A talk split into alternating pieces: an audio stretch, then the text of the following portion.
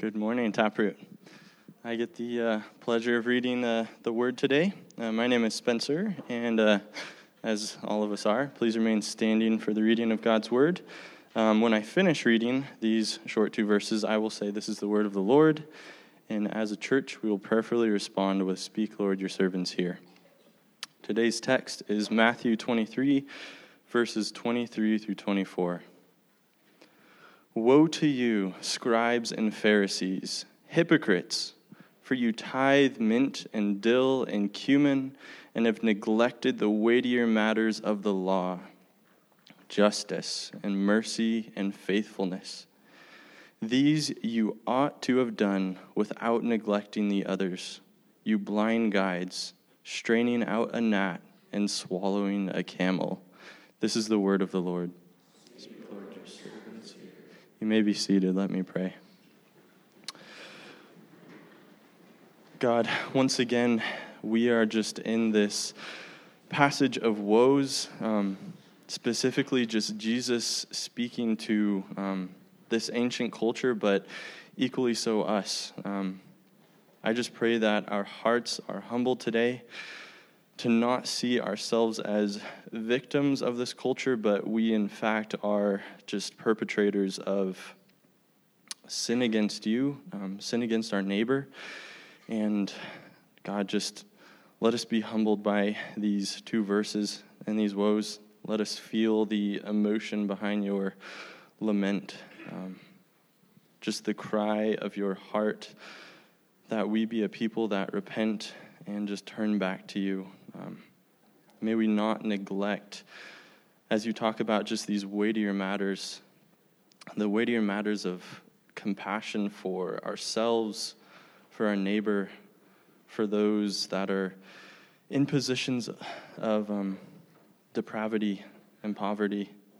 May we see them as our equals, and may we just be committed to them as you are committed to us. In your son's name we pray. Amen. Amen. Thanks, brother. All right. Well, good morning, family. If you're a guest with us, welcome to Taproot Church. My name is Mike. I'm one of the pastors here to work through our text here this morning. Before we get started, just a couple of things. First, well, the main thing I wanted to announce to you all is we've started trying to build out a nursing mom's room. So we have, by God's grace, lots of babies and moms, and it's awesome. And so this room over here, you can't see it because it's behind those things over there, is being turned into a nursing mom's room. And so we just wanted to announce that to everyone so that everyone knows not to go into that room unless you're a mom with a baby who needs to nurse. Does that make sense? Especially one of the things that we wanted to just ask is that for parents who have older kiddos who might have a tendency to run around the building a little bit, such as mine, to ask them not to go into that room in particular, because we don't want to disturb the mamas and the potentially sleeping babies and whatnot. So that's that. Sound good? All right, cool. And there's by God's grace, this thing is going to get finished up with the one-way glass, so moms can sit in there and see and listen. They can listen right now because there's a speaker. But anyways, that's that. Next Sunday, just so everyone is reminded, is daylight savings. So spring your clocks forward. Rumor has it this is the last one. Is that true? Has anyone? We were talking about this at dinner last night, and so it's up for debate as to whether or not this is it or not. I don't know.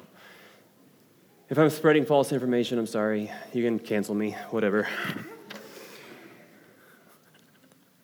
With that, let's get into our time this morning. We're gonna start off a little bit differently. I have a short video. It's a video that probably y'all have seen. Maybe I don't know. We're gonna kick off with it this morning. How many of you have seen this? Yeah, most of us, right? Because it was on the Super Bowl. Right? There was this one. There was also another one. And as I saw that, I don't know. It made me ask the question with this. The hope was to watch this and then to just kind of ask yourselves, what sort of response does this provoke in you? Right? You don't have to answer, but just think to yourself, like, what kind of response does this provoke in you? Because it continues to stream through these images, right, of humanity kind of destroying each other. And then it ends with that phrase, "He gets us," right? So it's this "He gets us" campaign. And it was an interesting, that campaign has, especially now, and is continuing to kind of stir up a lot in our culture. I don't know if any of you have followed some of the social media stuff or whatever, the news. It's stirring up a lot in people. And I remember both commercials as they aired on the Super Bowl. The first one I thought it was cute because it was the little kids that ran and hugged each other. It was a little black boy and a little white boy talking about how Jesus loves humanity and Jesus wants us to be childlike. And I was like, oh, that was cute. The second one prompted more of a response in me. I felt uncomfortable. I felt convicted. And then at the same time, I was curious about the videos as well, because I wasn't quite sure what it is that they were doing. New campaign, He Gets Us, Jesus. There wasn't much of it didn't seem like there was much of a message to it. It kind of felt like it was maybe a little open-ended for interpretation and whatnot. I listened that week after the Super Bowl, I listened to some podcasts, and sure enough, after the commercials, there was a lot of evangelical target practice across the landscape. We're good at shooting each other.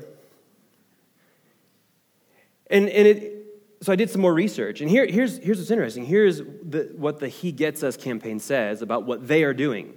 So what they say they're doing is they're addressing a problem. And so the problem that they have noticed and that they want to address is this.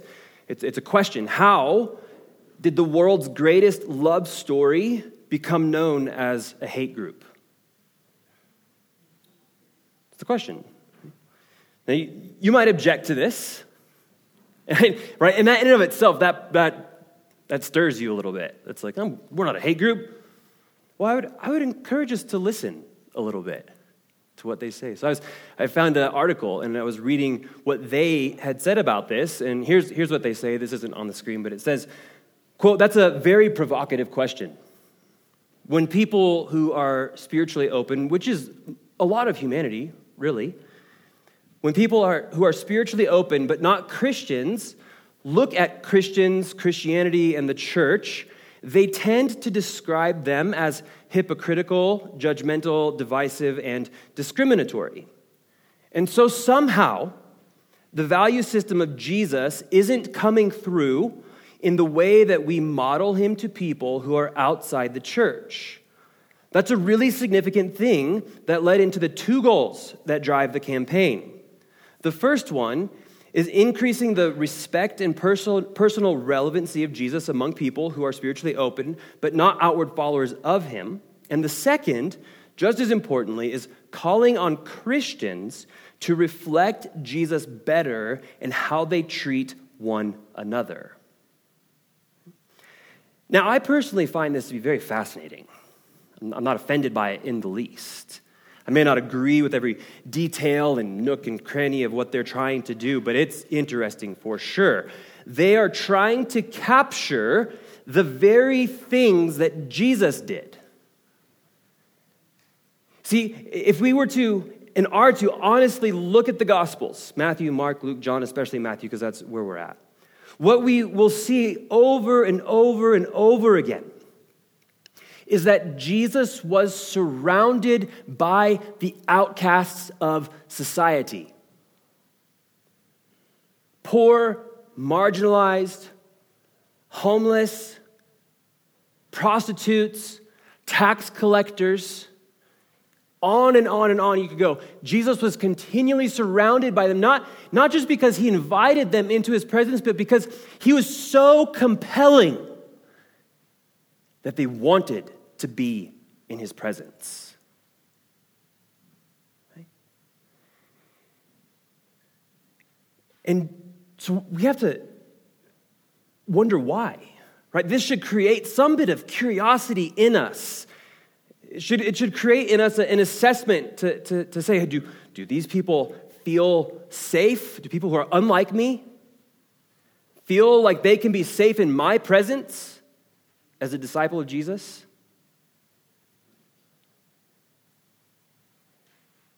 Because this is what Jesus did. Furthermore, Jesus repeatedly, as we see in our text, rebuked the hypocritical scribes and the Pharisees for not doing this, for continually pushing away the poor and the marginalized and the outcasts of his society. He was willing to call out his own. So we might try to justify all day long how we aren't hypocritical. I would invite each of us, if we're here this morning trying to justify in our souls why we're not hypocritical, to rethink for a moment that reality. See, I think we need to embrace that we often are. I think we need to embrace that we love the benefits of salvation, but we are very uncomfortable and we struggle with the discomforts of neighbor love as Jesus teaches it and displays it. Another way to say this is that we, the church, we struggle with the social implications of the gospel. Okay? And this is what Jesus is calling out in our text this morning. And so from the outset, if you're feeling a little uncomfortable, I know. I anticipated that, believe it or not. And I think this text is going to make us really uncomfortable this morning. I just want to read it again and listen to these words. And remember, just as we have been doing the past several weeks, we need these to wash over ourselves first before we think, oh, so-and-so needs to hear this. These woes are to wash over us because Jesus' audience is his disciples. That's us. And so verse 23, he says, woe to you. I'm reading from the CSB again this morning. Woe to you, scribes and Pharisees, hypocrites. You pay a tenth of mint, dill, and cumin, and yet you have neglected the more important matters of the law, justice, mercy, and faithfulness. These things should have been done without neglecting the others. Blind guides, you strain out a gnat, but gulp down a camel. And so the emphasis of our text this morning is justice. It's social justice. It is the implications of the gospel to the human world around us. And here's the main idea that I think we're getting at here is that Jesus says that some things are more important than others, and the way that we love our fellow human is of highest importance in the kingdom of God. This is what I want you to walk away with. So I'm going to say it again.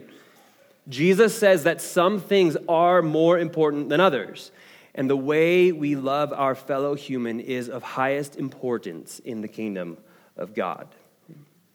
So with that, we're going to work through the text. We're going to jump around these two verses. Two verses, but we're going to jump around.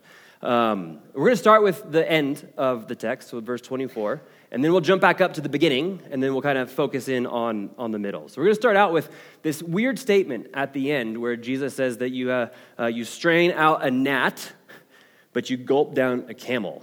What in the world is Jesus talking about, right? Straining gnats, gulping camels. That just sounds weird. And so this is obviously an odd image that Jesus gives us here. It's a hyperbolic statement. I hope that we're aware of that.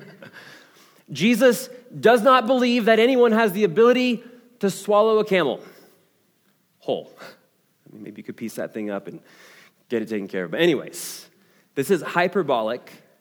And what I think the statement is trying to do is it's summarizing all that has come before it. So verse 24 is not only in reference to verse 23, it's actually in reference to everything that Jesus has been saying since verse 13.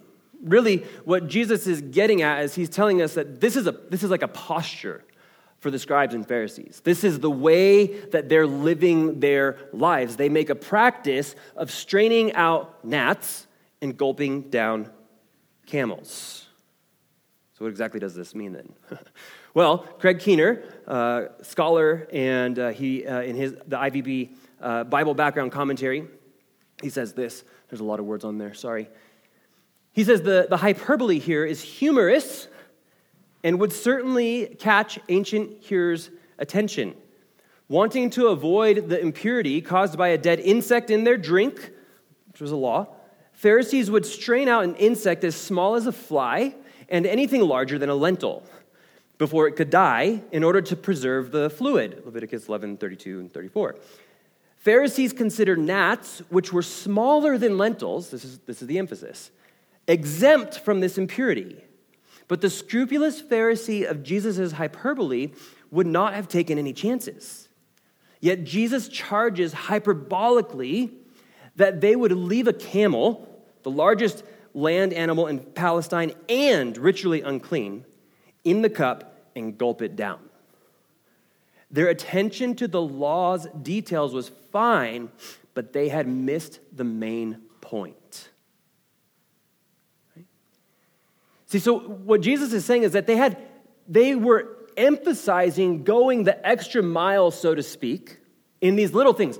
They didn't have to strain out a gnat. They could have just as easily drank the gnat and it would have been okay.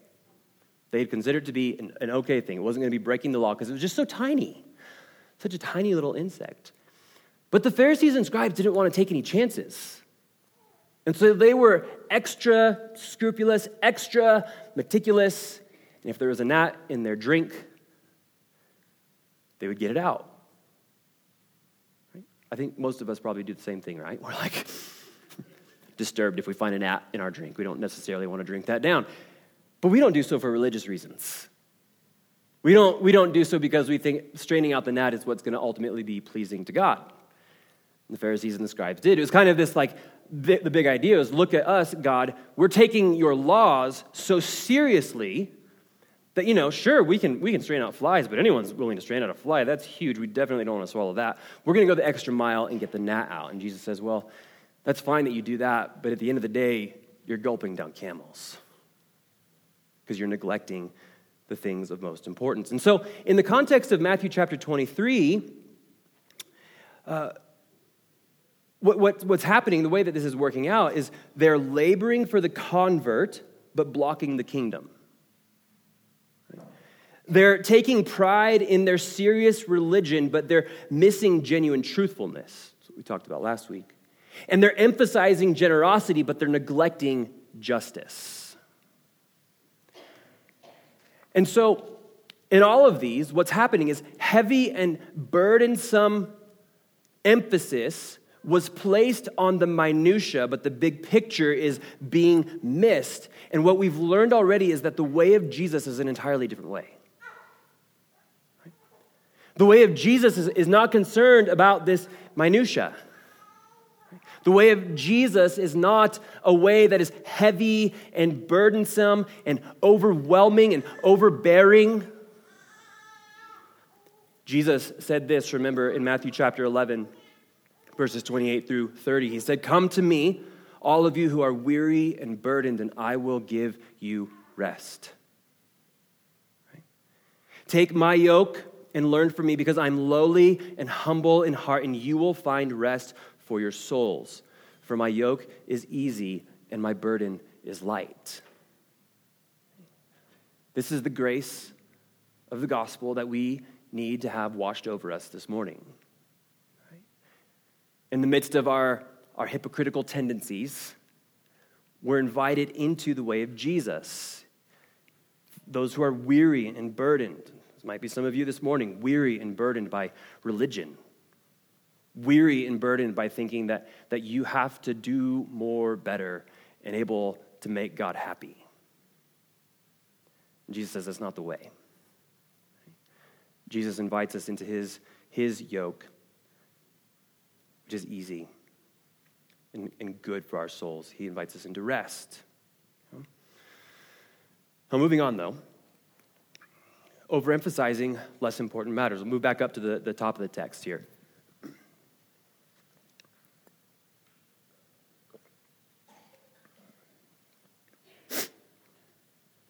I'm not going to spend too much time on this point, but let's look at just look at it again.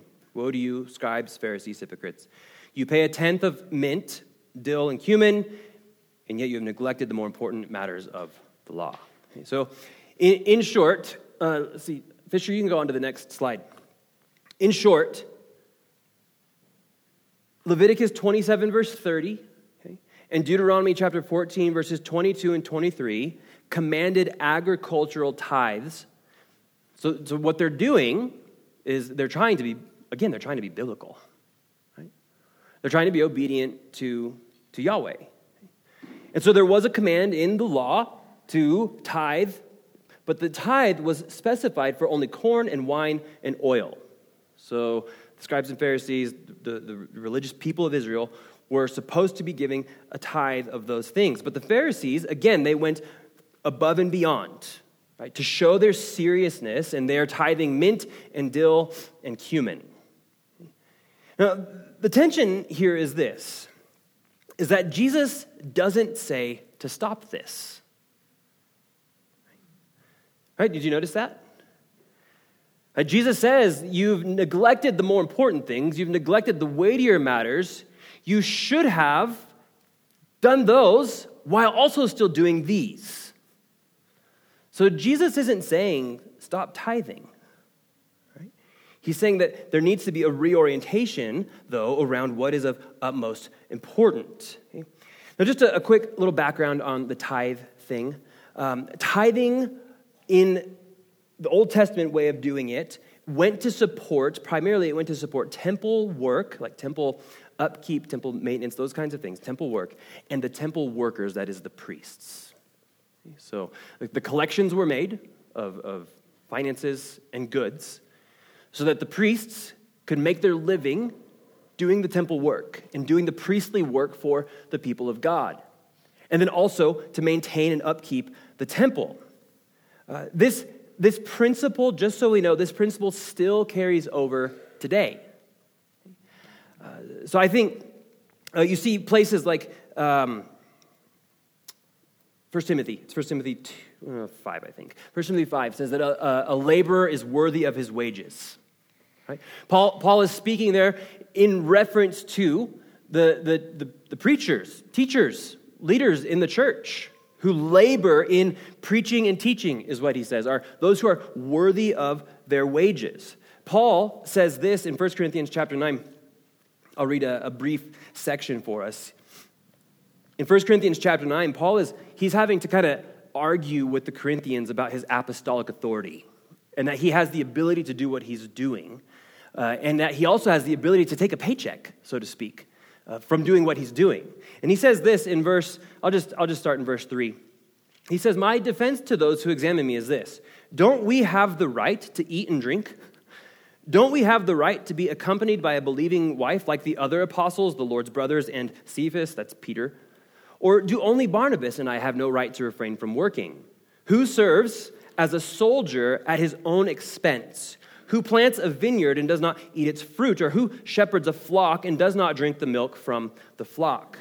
Am I saying this from a human perspective? Doesn't the law also say the same thing? For it is written in the law of Moses, 'Do not muzzle an ox while it treads out the grain.' Is God really concerned about oxen?" It's a rhetorical question. The answer is no. He goes on and he says, "Isn't he really saying this for our sake? Yes, this is written for our sake, because he who plows ought to plow in hope, and he who threshes should thresh in hope of sharing in the crop. If we have sown spiritual things for you, is it too much if we reap material benefits from you? If others have this right to receive benefits from you, don't we even more? Nevertheless, we have not made use of this right. Instead, we endure everything so that we will not hinder the gospel of Christ. Don't you know that those who perform the temple services eat the food from the temple, and those who serve at the altar share in the offerings of the altar? In the same way, the Lord has commanded that those who preach the gospel should earn their living by the gospel." It's the same principle that's essentially carrying over here. That's how Paul summarizes it. So all I want us to understand in this is that in the church, that is for us as disciples of Jesus, we are to still prioritize being generous. We are to still prioritize, I think tithing. And a tithe, it just simply means a tenth, 10%, right? And so it's just this concept that we who have been given much, we who have been given everything by Jesus, because Jesus gave everything, right? And so it's in response to this exorbitant generosity given to us by Jesus that we as his disciples respond in generosity. Jesus gave much, we give in response. And so tithing remains important on a number of levels and for a number of reasons. We could very easily say that tithing is important for us in order to keep and maintain this building and also to pay our staff well, right? And that's one thing that we're, you know, honestly, we're blessed by in Taproot Church. We have desired and sought to pay those who are working here full-time well, because the church is notoriously bad for not doing that. It's kind of this weird, like, everyone else out there in the world gets to make money, pastors not so much. Right? And that's just not what the Bible teaches, right? And so there is a generosity in which we are to display as disciples of Jesus. Jesus tells us to continue being generous, right? To not neglect tithing. Okay? But care must be taken here. Tithing, as Brunner says, easily leads to a spiritual one-upsmanship. He says this, he says, quote, "Disciples do well to tithe, but disciples must be under no delusion that the tithe or any other minor topic in Scripture is ever one of God's weightier concerns." So this is where this gets a little bit interesting, like, and kind of filled with some tension, is that the tendency is to emphasize the tithe, to emphasize the giving of money. Give us more money. We need to give more money so that we can do all the things. And that's important, but it's not the most important. It's just, I don't know, that's just an interesting thing. Our tithe is important, but it's not the most important. Right? And so the encouragement, the admonition to us is just, there's a guardedness in this. Asking, why are we giving? If we give, why are we giving? Is it to give as the Pharisees and scribes did? To kind of try to one-up people? I mean, for that, I don't know, you know, what that was like. I brought like 5 bundles of mint and you only brought 4. I don't know. You know how that would work itself out here, right? Or do we do as Paul says in 2 Corinthians chapter 9, verses 6 through 8, and decide to give as it has been decided between you and the Lord? That's how Paul puts that in 2 Corinthians chapter 9. And then what Paul ultimately says is to give generously, as God has determined, as you want to give, because the Lord loves a cheerful giver. Right? And so there's beauty in generosity, being generous with our resources. It untangles our hearts from the idol that can be created so easily when it comes to finances. At any rate, all that Jesus is getting at is that the scribes and Pharisees are overemphasizing the less important matters. They were overemphasizing the tithe to the neglect of the matters of justice and mercy and faithfulness.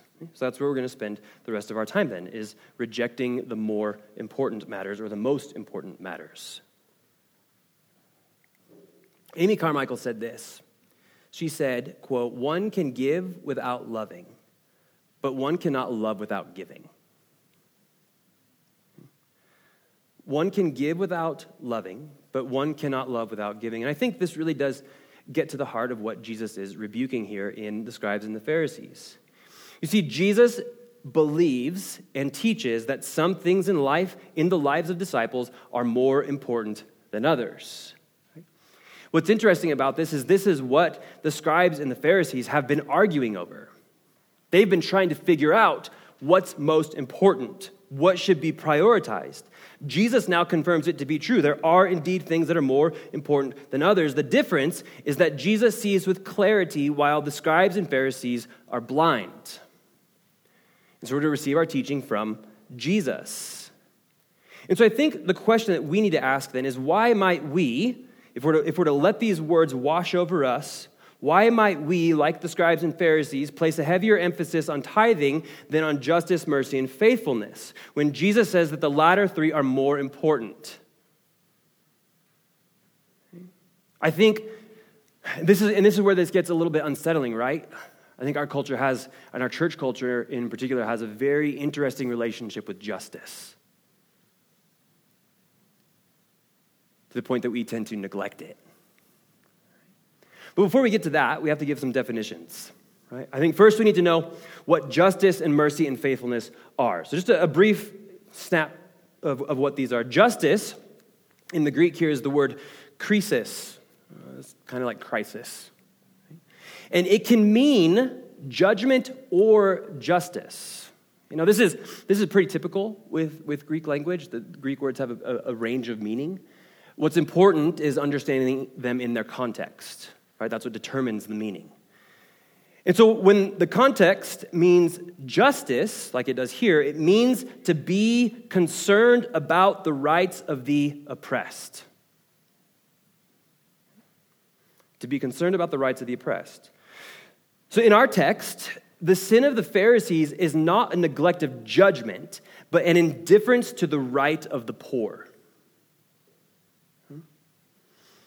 So that's justice. Mercy is the word eleos. And mercy is the emotion roused by contact with an affliction which comes undeservedly on someone else. So mercy is, it's seeing someone else going through some sort of affliction. Could be injustice, could be physical afflictions of some type. Mercy is that emotional response that we have to that reality. And then mercy then prompts us to do something. Okay? So in this sense, what we need to understand with justice and mercy is that they, in the New Testament in particular, they often go hand in hand. Okay? So that's justice, mercy. Faithfulness is the word pistis. And this is an interesting word. It's very complex. It has a very wide range of meaning. It means faith in someone who is faithful. It's like we can plug that in, right? It's for the disciple, it's faith in Jesus. Why would we have faith in Jesus? Because of the faithfulness of Jesus, right? But it also means loyalty. And this is part of the word faith that we've lost a lot of, is its emphasis on loyalty, giving loyalty to King Jesus. This is especially true in light of what the gospel is and in light of what the kingdom is.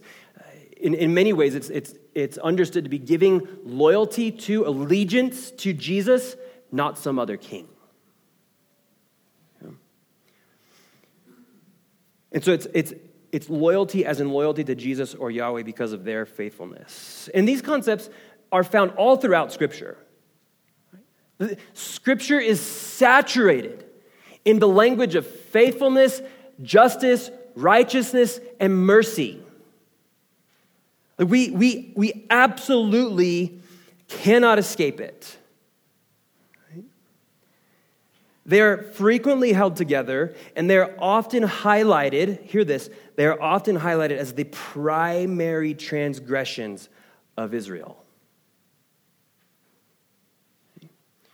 So we'll do this here in just a sec. If you read through the prophetic books, the latter prophets in particular, or the major prophets as we know them, Isaiah, Jeremiah, Ezekiel, so on and so forth, over and over and over again, the primary rebuke against the people is because of their injustice, because of their oppression on their own and on their neighbor. So listen to what Isaiah says, Isaiah 1. Isaiah 1 sets out, Isaiah is huge, 66 chapters, very large prophetic book. But it tells us from the get-go what the problem is. Right? And listen to what it says, Isaiah chapter 1, verse 10. I'll read from 10 through 20. It says this, "Hear the word of the Lord, you rulers of Sodom. Listen to the instruction of our God, you people of Gomorrah." Just so we know, that is not a reference to Sodom and Gomorrah. That is referencing the people of Israel. It was God's way of saying, here's how you're living. He's saying, you're my people, but here's how you're living, here's how you're being. You're being like Sodom, you're being like Gomorrah. It would have brought shock and awe to the people of Israel. Right? So he goes on, verse 11, "What are all of your sacrifices to me, asks the Lord. I have had enough of burnt offerings and rams and the fat of well-fed cattle. I have no desire for the blood of bulls, lambs, or male goats. When you come to appear before me, who requires this from you, this trampling of my courts? Stop bringing useless offerings. Your incense is detestable to me. New moons and Sabbaths and calling of solemn assemblies, I cannot stand iniquity with a festival. I hate your new moons and prescribed festivals. They have become a burden to me. I'm tired of putting up with them. When you spread out your hands in prayer, I will refuse to look at you. Even if you offer countless prayers, I will not listen. Your hands are covered with blood. Whoa. Deep breath. Yahweh is saying, I understand the law. I understand the sacrificial system, but I'm sick of it because you're abusing it. To the neglect of what? Well, here's what he says in verse 16. Wash yourselves, cleanse yourselves. Remove your evil deeds from my sight. Stop doing evil. Learn to do what is good. Pursue justice. Correct the oppressor. That is the one who's doing injustice. Defend the rights of the fatherless. Plead the widow's cause. Come, let's settle this, says the Lord. Though your sins are scarlet, they will be white as snow. Though they are crimson red, they will be like wool. If you are willing and obedient, you will eat the good things of the land. But if you refuse and rebel, you will be devoured by the sword, for the mouth of the Lord has spoken. I'd be willing to bet if any of us have anything underlined in Isaiah 1, it's probably verses 18 and 19 and not verses 16 and 17.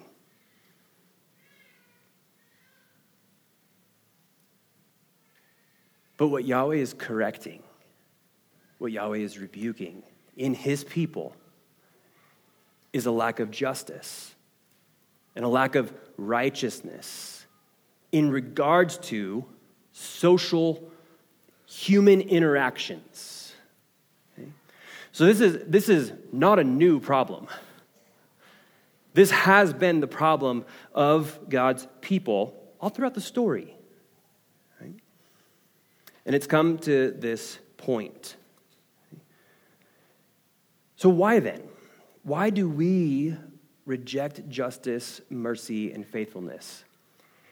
And I'm going to go out on a limb here, and I'll just assume that you neglect it just as I do. This is super uncomfortable for me. I'd much rather write a check than get my hands dirty. It's easier. It keeps me at a safe distance. It prevents me from having to get involved in the mess, in the unknowns, in the unexpecteds, in the criticism from the people on the outside. I am not good at justice. I often cower when opportunity for justice comes. And so Jesus' words are a challenge to us. And so why is the question we're asking. I think what we see from the text is this. We see matters of intentionality, misguided judgment, and a distorted gospel. Let's unpack these here. First, matters of intentionality. The first thing that Jesus really gets at here is that the scribes and Pharisees have not simply forgotten about justice. They have intentionally neglected it. So when Jesus says that you have neglected the more important or the weightier matters of the law, there's not a, oops, I forgot. Spaced it. Sorry, Lord. There's an intentionality in what they're doing. And it could be an intentional forgetfulness or just an intentional refusal. But the idea is just this intentional dropping or letting go of, is what the phrase neglect means. And see, here's the reality, is that we will do that which we find to be most important, and we will give intention to that which we find to be most important. When it comes to justice, we just tend to lack intentionality. Or rather, we're simply more intentional to do other things. Now here's a quote from Brunner. I'll just say, I don't like this quote. It just made me go, ooh, that's true. Thanks, Fred. His name's Frederick. The abrupt past tense suggests a decision to let go of or to discontinue, as if social justice concerns and ministries of mercy and faith are so definitely secondary to spiritual responsibilities that they may with good conscience be dropped. The problem with us who are serious, that is like the Pharisees, is not only that we do too much, as the case often seems to be, it is that in the few really important matters we do too little. In essence, what Brunner is saying, for how many of us is the excuse of not being able to do matters of justice is, well, I'm busy. My schedule's full. I don't have time. I'm doing a lot. And all of that may be well and good. All of that may be true. But here's where the challenge is in this. It's what in our lives needs to give, like to give way, or where in our lives do we need to slow down? What in our lives do we maybe need to drop or reorder so as to intentionally create more margin to do what Jesus says is more important? Again, Jesus says this. And as disciples, what's our claim? Our claim is that he's our king. If our king says something's important, what should we listen to? Our king.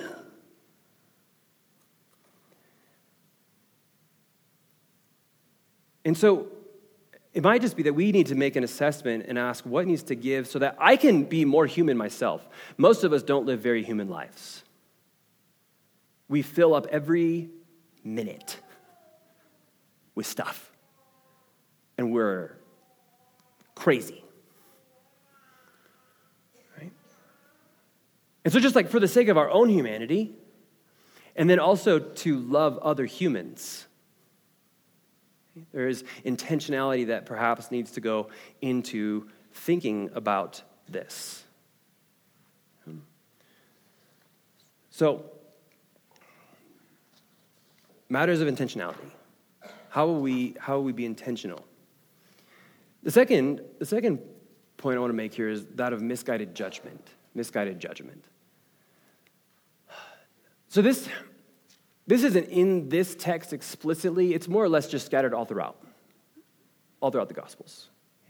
Over and over and over again, in the overall framework of Matthew's Gospel, the scribes and Pharisees, Sadducees, the religious leaders were misguided in judging what was and is of primary importance. Again, this is what Jesus is rebuking. This is what he's calling out. Okay.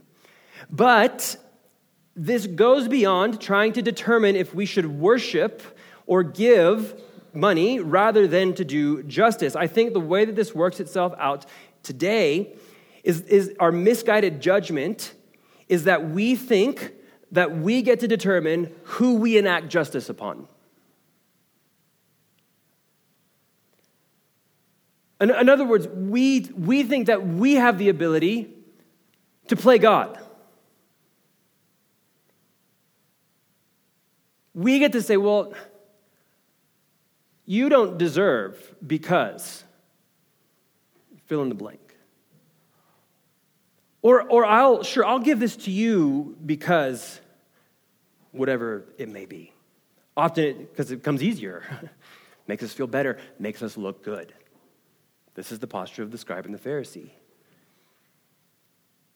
Right? Like, it's easy to do something if I know that I'm going to get some benefit from it, or if I'm going to get some applause from it, or some positive feedback from it. This is a funny side note. We had tried to kick up the warming center here, right, earlier.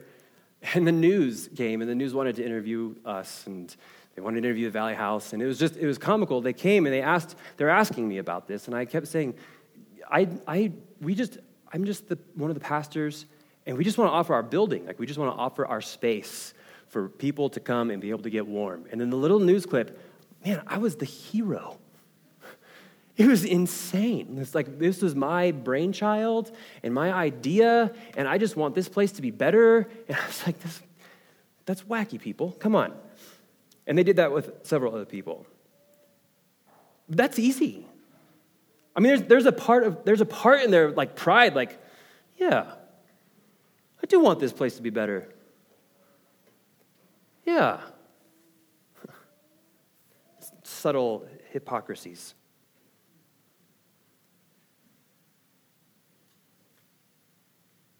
And so what we need to understand then is that we don't get to make that determination.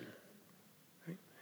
So here's where this just really like rubber meets the road for us, our culture, our moment, time in history, right?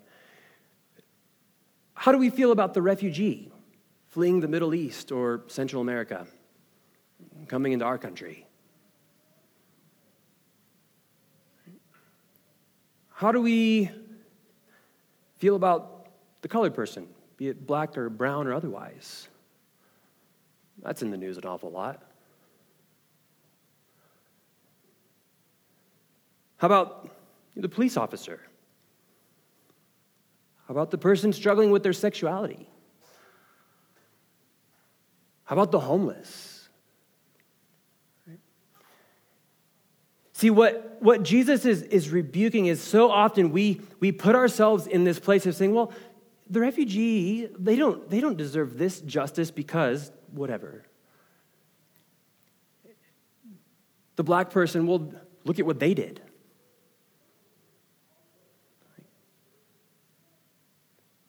So on and so forth. We make judgments on who's deserving of justice and mercy, and we simply shouldn't be. I just can't find a verse to tell me otherwise. Actually, I not only can I not find one to tell me otherwise, there's many that tell me what mercy should look like. Right? Maybe we'll get to that in a moment, but how does this happen? How do we get to a place of this misguided judgment where we think that we have the right or the ability to say who is determined or who is deserving of what and what not? Well, it happens because we misunderstand our own poor estate. Here's what I found. Oh my gosh.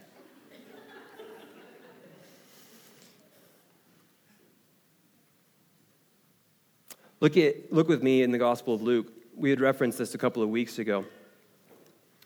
In Luke chapter 7, starting in verse 36, Jesus illustrates this reality for us. He says that one of the Pharisees invited him to eat with him. And he entered the Pharisee's house, reclined at the table, and a woman in the town who was a sinner, remember, most likely a prostitute, found out that Jesus was reclining at the table in the Pharisee's house, and she brought an alabaster jar of perfume and stood behind him at his feet, weeping, and began to wash his feet with her tears. She wiped his feet with her hair, kissing them and anointing them with the perfume. When the Pharisee who had invited him saw this, he said to himself, "This man, if he were a prophet, would know who and what kind of woman this is who is touching him. She is a sinner." Jesus replied to him, "Simon, I have something to say to you." He said, "Say it, teacher." "A creditor has two debtors. One owed 500 denarii and the other 50. Since they could not pay it back, he graciously forgave them both. So which of them will love him more?" And Simon answered, "I suppose the one he forgave more." "You have judged correctly," he told him. Turning to the woman, he said to Simon, "Do you see this woman? I entered your house. You gave me no water for my feet, but she, with her tears, has washed my feet and wiped them with her hair. You gave me no kiss, but she hasn't stopped kissing my feet since I came in. You did not anoint my head with olive oil, but she has anointed my feet with perfume. Therefore, I tell you, her many sins have been forgiven. That's why she loved much. But the one who is forgiven little loves little. Then he said to her, your sins are forgiven. And those who were at table with him began to say among themselves, who is this man who even forgives sins? And he said to the woman, your faith has saved you. Go in peace. All of which is this story which illustrates this reality of mercy. And so the question for us to ask as disciples is, will we take the time to meditate on this? See, our judgment on who deserves mercy and doesn't is misguided when we don't realize how much mercy has been poured out upon us. Right? And it's a lot. Like, I know a lot of us, I know most of us, we're good. Like, we're good. I mean, we do good for the most part. But man, we're still desperately in need of the grace of Jesus. Right? And we don't get there without intentionality. Like, we don't come to that conclusion without a work of the Spirit and intentionality to think and meditate deeply on this reality, which, by the way, just so we know, this is what the season of Lent is for. This season for us, leading to the cross and resurrection of Jesus, is a season in which we are intended to meditate deeply on areas of sin in our own lives that need to be repented of, and be washed new and fresh in the mercy of God. And when we experience the mercy of God, it changes the way in which we do mercy. It just completely reorients it. So misguided judgment. The third is distorted gospel. Distorted gospel. Now this is challenging. I think one of the main reasons that justice and mercy and faithfulness is neglected is because of a distorted or a truncated gospel. And this plays itself out on a number of levels. It's very complex. I'm going to highlight two for us. The first is just simply the American evangelical gospel. And this is the gospel that most of us are familiar with. It's the gospel that brought most of us to be a Christian. It's probably the one that most of us are continuing to be most familiar with. Right? It is what one scholar called the John 3:16 gospel.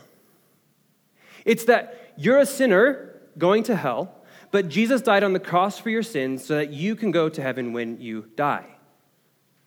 That's fine, but that's not full. That's not complete. As a matter of fact, if we were to read through the Gospels and look at what Jesus says about what the gospel is, you would be hard-pressed to find that message. And when I say hard-pressed, I mean not there. Right? What this is, in the words of John Mark Comer, is it's a gospel that made it possible to become a Christian but not become a disciple of Jesus.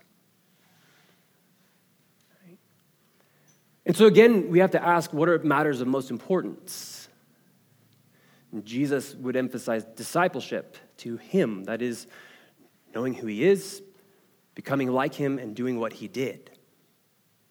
Right? I'll see a bit more on this in a minute. I want to understand first that these things aren't wrong or heretical in and of themselves, right? But they're just not complete. It's not the full gospel. It's distorted. The second distortion is what we would probably call the social gospel. Now I did some research on this. I've done a little bit in the past. I did a little bit more this last week, and this is a real challenge that we face. Right? And the social gospel, how many of you are familiar with that phrase, that language, a little bit? Okay. This concept, this idea, it came out of the early 1900s when the social gospel, so-called, captured the attention of many Christians. And what it did is it supposedly placed too much of an emphasis on justice, that is, doing good, and wanting to see society reordered through doing good, to the neglect of the preaching of the gospel. Right? And so what happens, what we see, the way this plays itself out now, the kind of the pushback when we, the church, want to emphasize the doing of justice, here's what I've heard. The pushback is, no, we need to just preach the gospel. Anyone? No, just preach the gospel. The past couple of years, just so we know, when we've seen issues of George Floyd, police, violence, Black Lives Matter. I'm not overly concerned with how you feel about that, just so you know. I know there's a lot of different opinions. But in the midst of all of that, anytime Christians have tried to step in a little bit and push in a little bit, the most common evangelical pushback is stop doing that, just preach the gospel, as if it's some kind of magic potion or magic wand that we get to wave that will fix everything.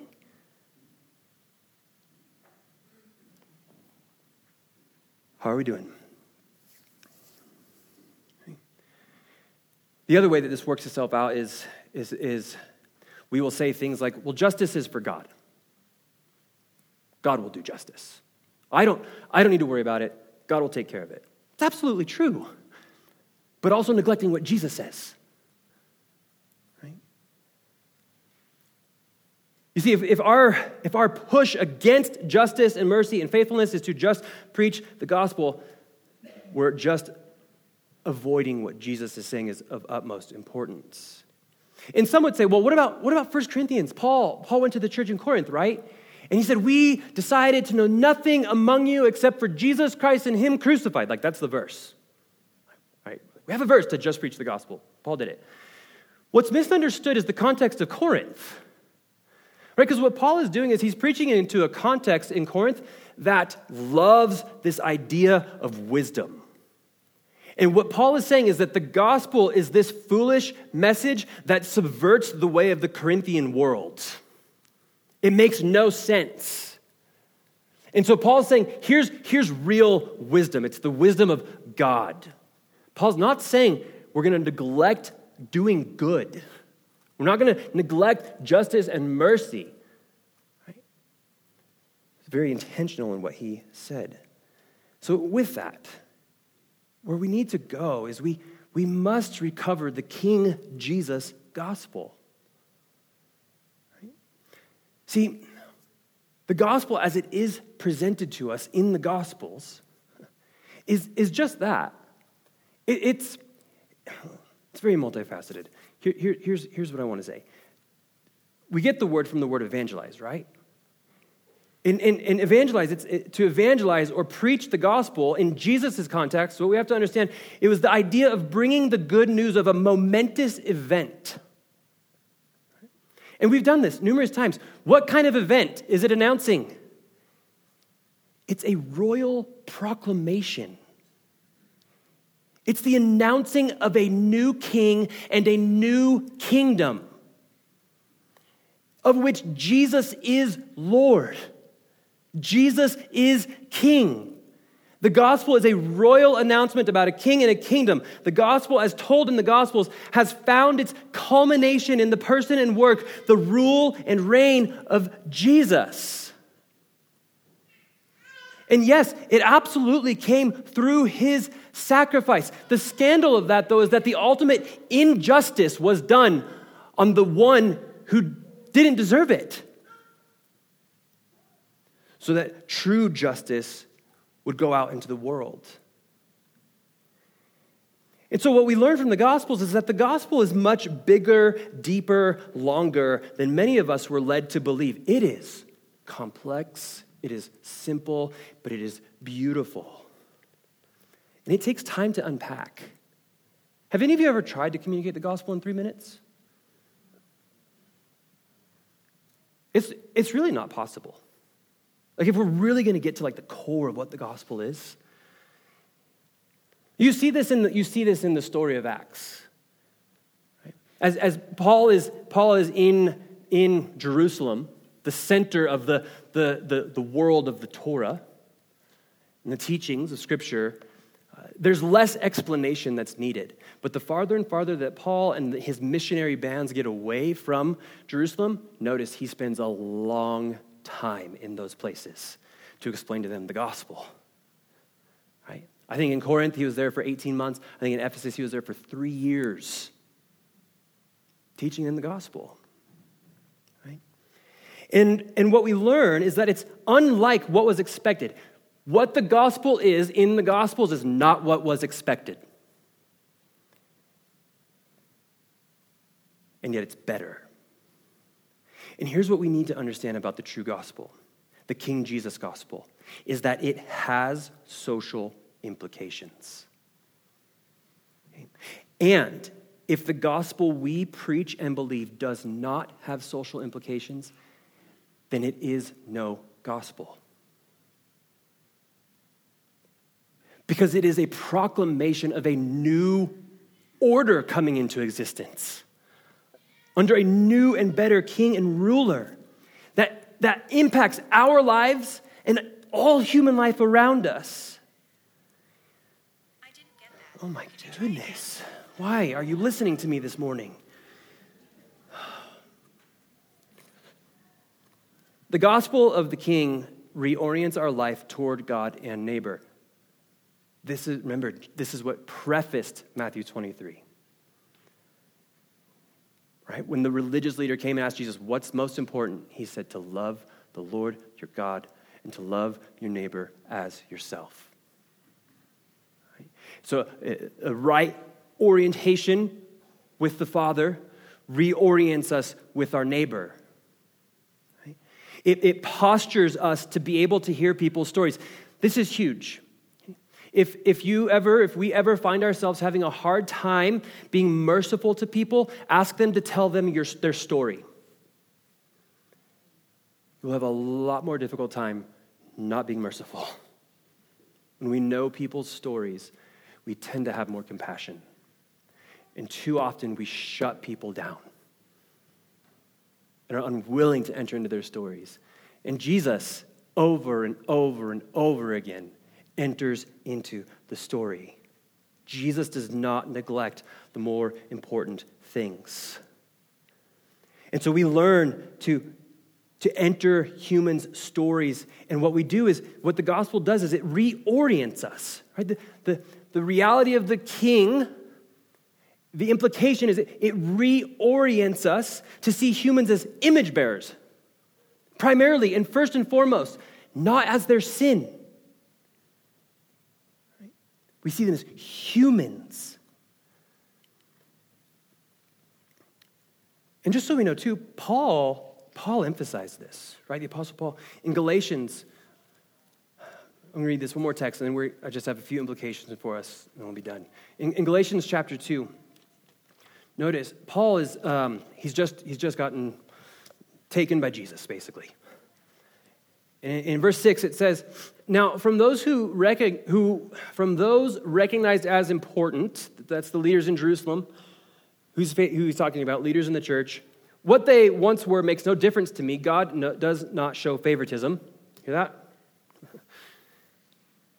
They added nothing to me. On the contrary, they saw that I had been entrusted with the gospel for the uncircumcised, just as Peter was for the circumcised, since the one at work in Peter for an apostleship to the circumcised was also at work in me for the Gentiles. When James, Cephas, and John, those recognized as pillars, acknowledged the grace that had been given to me, they gave the right hand of fellowship to me and Barnabas, agreeing that we should go to Gentiles and they to the circumcised. Now listen, they asked only that we should remember the poor, which I had made every effort to do. So they send Paul and Barnabas on a missionary journey, and what do they emphasize? Remember the poor. What does Paul take as a primary priority in his ministry? Remember the poor. Right? And so we have to ask then,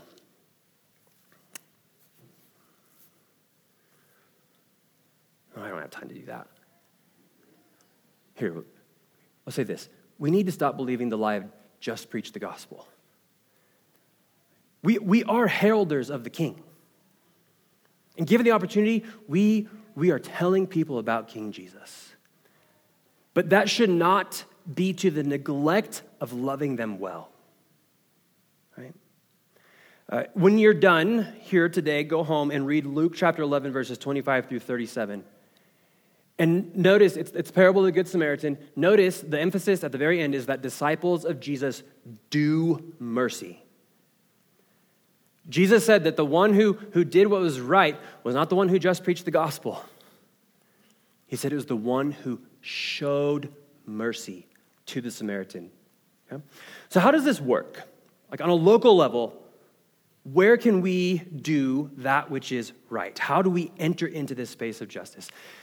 This is a challenging question that I don't have the ability to answer in just 5 minutes. Okay? Our culture, our world, puts everything at our fingertips and wants to make us believe that we're responsible to fix every injustice that there is on the face of the earth all at once. We don't do that. We absolutely believe that our sovereign Lord and King is over that and that one day all wrongs will be put right. But we are in a local context. And so we get to ask, what do we do locally? Right? How do we love our neighbor locally?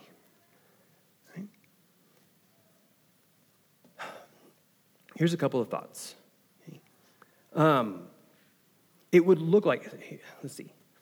How can we engage in loving the poor and marginalized? It might look like this.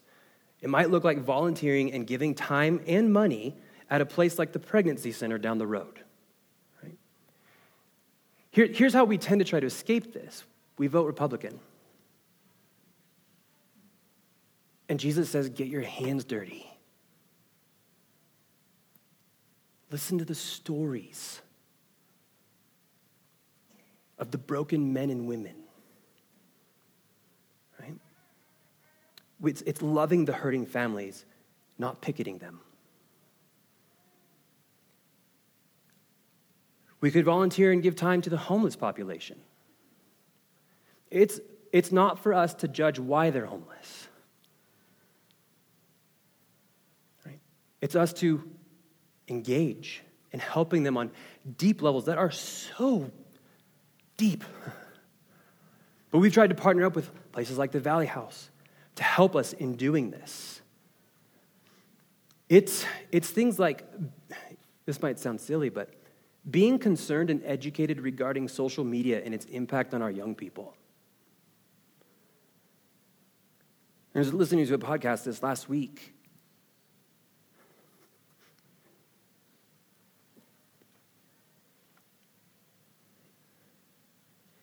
It's just interesting how there's this rapid increase in like suicidal ideation among young people, and over and over again, studies connected to social media. I'll preach that it's destructive all day long, right? And we have a space as a church. Like, how can we as a community? Be aware, like, we have young people in our community who we want to love well. And that would look like being educated regarding these things. A beautiful thing that might happen this summer, Sam Feinstra is planning to organize a prayer time at the bridge. Because recently we just had suicide after suicide of young people at our bridge. That's an injustice that we can care about. That's a human life that we can care about. Finally, it might look like stepping into something like the foster system. And I'll tell you, this one's a mess. My wife and I have tried to jump into this recently, and it's really, really, really, really, really hard. And I would love to discover ways that we as a local church to get involved more to care for the orphans in our city. Or to come alongside of families who are. Right? And there's always going to be a tension of wondering, is it enough? I don't think that's the right question, though. I in Christ, it is enough. Right? And these things are not by any means things that we do to try to earn more of God's favor. Remember, we can't. We have it. We have God's mercy and love, all of it in Christ. But it's that love that compels us to love our neighbor. Right? And so we understand that until Jesus returns, there will be injustice all around us. And one day, God will indeed right all the wrongs of this world. But he's already begun to do so through his people, the church. And may we pray, just as Jesus taught us, your kingdom come, your will be done on earth as it is in heaven, and not neglect to be salt and light in our way of being on this earth. Let's pray. Father, thank you for your word this morning. I pray that we would be in awe of your mercy that has been given to us, that we would delight to follow you, Lord Jesus, our King, and that you would just show us the little ways in which we can love our neighbor around us, some of which may look incredibly significant, some of which may be incredibly insignificant. But let us not neglect these more important matters that you, our King, have called us to. Let there be joy, let there be delight in representing Jesus, in speaking of Jesus all around us. It's in your good name we pray, Jesus. Amen.